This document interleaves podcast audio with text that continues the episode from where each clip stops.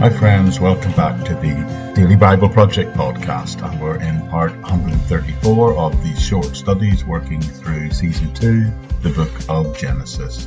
And we've been looking together at the covenant of circumcision.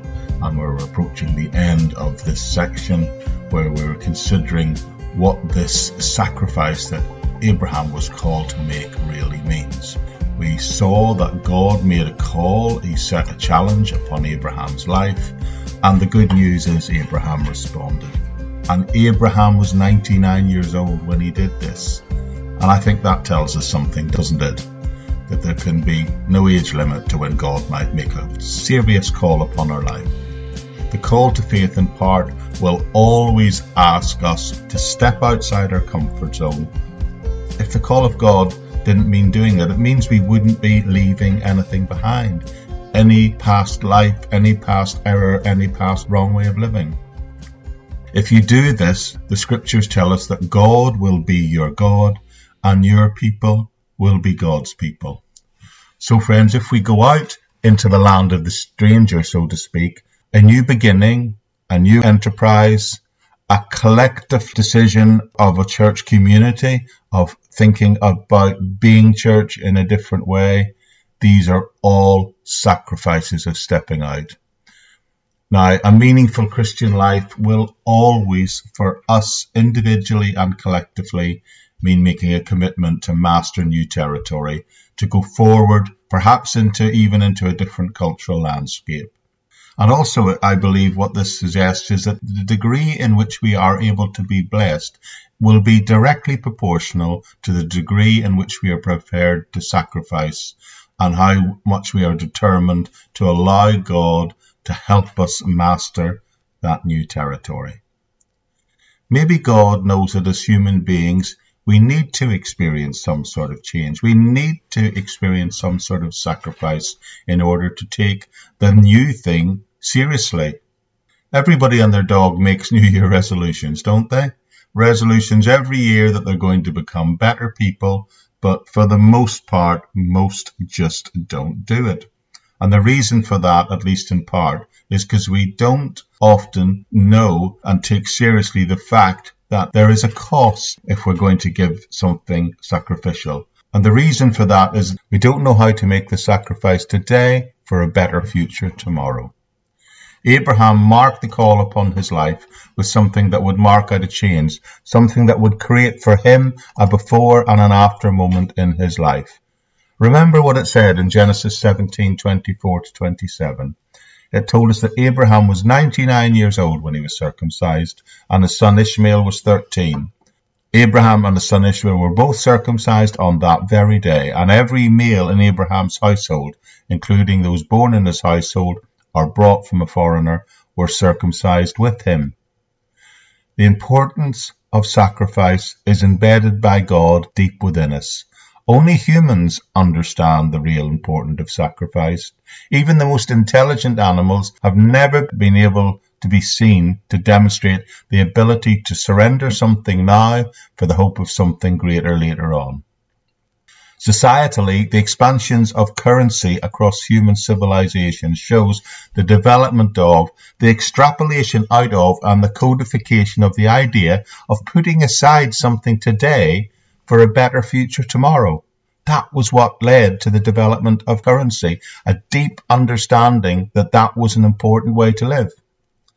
Now, monkeys and apes we know are the closest to animals in terms of their levels of intelligence, yet it's always been noticed by anthropologists that they will still fall foul of not grasping this principle of sacrificing, surrendering the now for the future.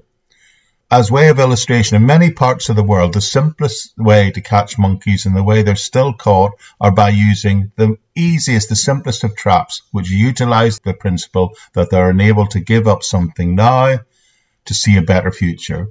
A trap that's often used are just very simply large, heavy jars filled with treats and secured with metal chains to posts.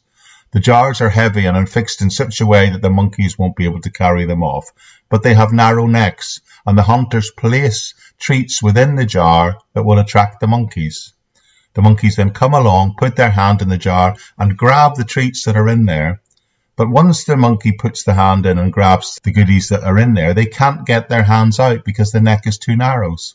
And then the hunters simply come along and they pick up the monkey, the jar, and all together. If only they recognized that they could just let go of what they're holding on to, then they could escape. But that is not what the monkey will do because he can't sacrifice today for tomorrow. Are you holding on to things that you need to let go in order to move on, to move out into the world in the plans of God? I believe at a very deep level, the meaning of the story and the events of the circumcision are about God illustrating to us and creating us at the deepest possible level an understanding of the need to sacrifice something to ensure a better future, the need to sacrifice something to go forward in the will of God. But it also demonstrates, I think, very clearly that the individual personal sacrifices that we make can benefit not just us, but our families and the whole wider group to which we and our families belong. Friends, there is nothing more important than sacrifice in enabling an individual to move forward in their Christian faith. So what are you called to give up? Don't get stuck where you are. And especially, please don't get stuck in doing something that is bringing you down or something that is compromising your moral integrity. God may be calling you and I to strike out and enter a new land. You might be nervous when you go to start a new stage in life, but the best step forward the best way to find a new way forward and let go of the old one is to follow what God is teaching us through this passage.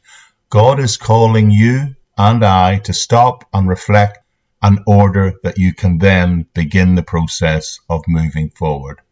And when Abraham did that, embraced that promise, he gave the sign of that covenant. On that day, it was circumcision. And that meant that every male who acted on what God said willingly and chose to get circumcised that day would live under that benefit and blessing. And we hear that it was all the males all at once. Do you realize what that meant? That meant that Abraham's household for a time was left unprotected, completely unprotected if someone attacked them. They had nobody to defend them. They would have all, for a short period of time, been totally vulnerable. Men are obviously incapacitated when they get circumcised for a period of time, so this was a real act of faith. Now, this tells me that it, it, can indeed sometimes feel incredibly intimidating to be left vulnerable in the light of any sacrifice that you're called to make. But Scripture tells us that this is really worthwhile. It tells us that it's worthwhile because without that challenge, you can't achieve what God wants you to spiritually strive towards. So let's begin to sum up this passage. What's the point of it for us today? We know about the fact that we face difficult or even impossible situations, and when we do, we should just believe God, trust Him, and strike out. And what we saw here was when the all powerful God promised Abraham that he would do what seemed impossible, and he witnessed Abraham embracing that promise. He asked Abraham to acknowledge his commitment to make that promise and to acknowledge it by making a demonstrable sacrifice. And Abraham was seen to immediately and completely obey. Abraham had to look to God to see how he could do what appeared impossible. He had to trust and obey, but then he also had to wait for the fulfillment of that promise that God had given him. So when we're facing an impossible situation, our job, your job, is just to trust God and obey what He tells us to do, obey what He tells you to do. As best you can, patiently wait for Him to work it out. We need to walk with God because He has promised to meet all our needs. But we also need to understand that walking with God Walking forward with God will mean, by necessity, leaving something behind. Abraham did it, but it took obedience and it took faith. He trusted the Lord, he obeyed the Lord, and well, well, we're going to see what happened to him next as we continue to study together through this book of Genesis.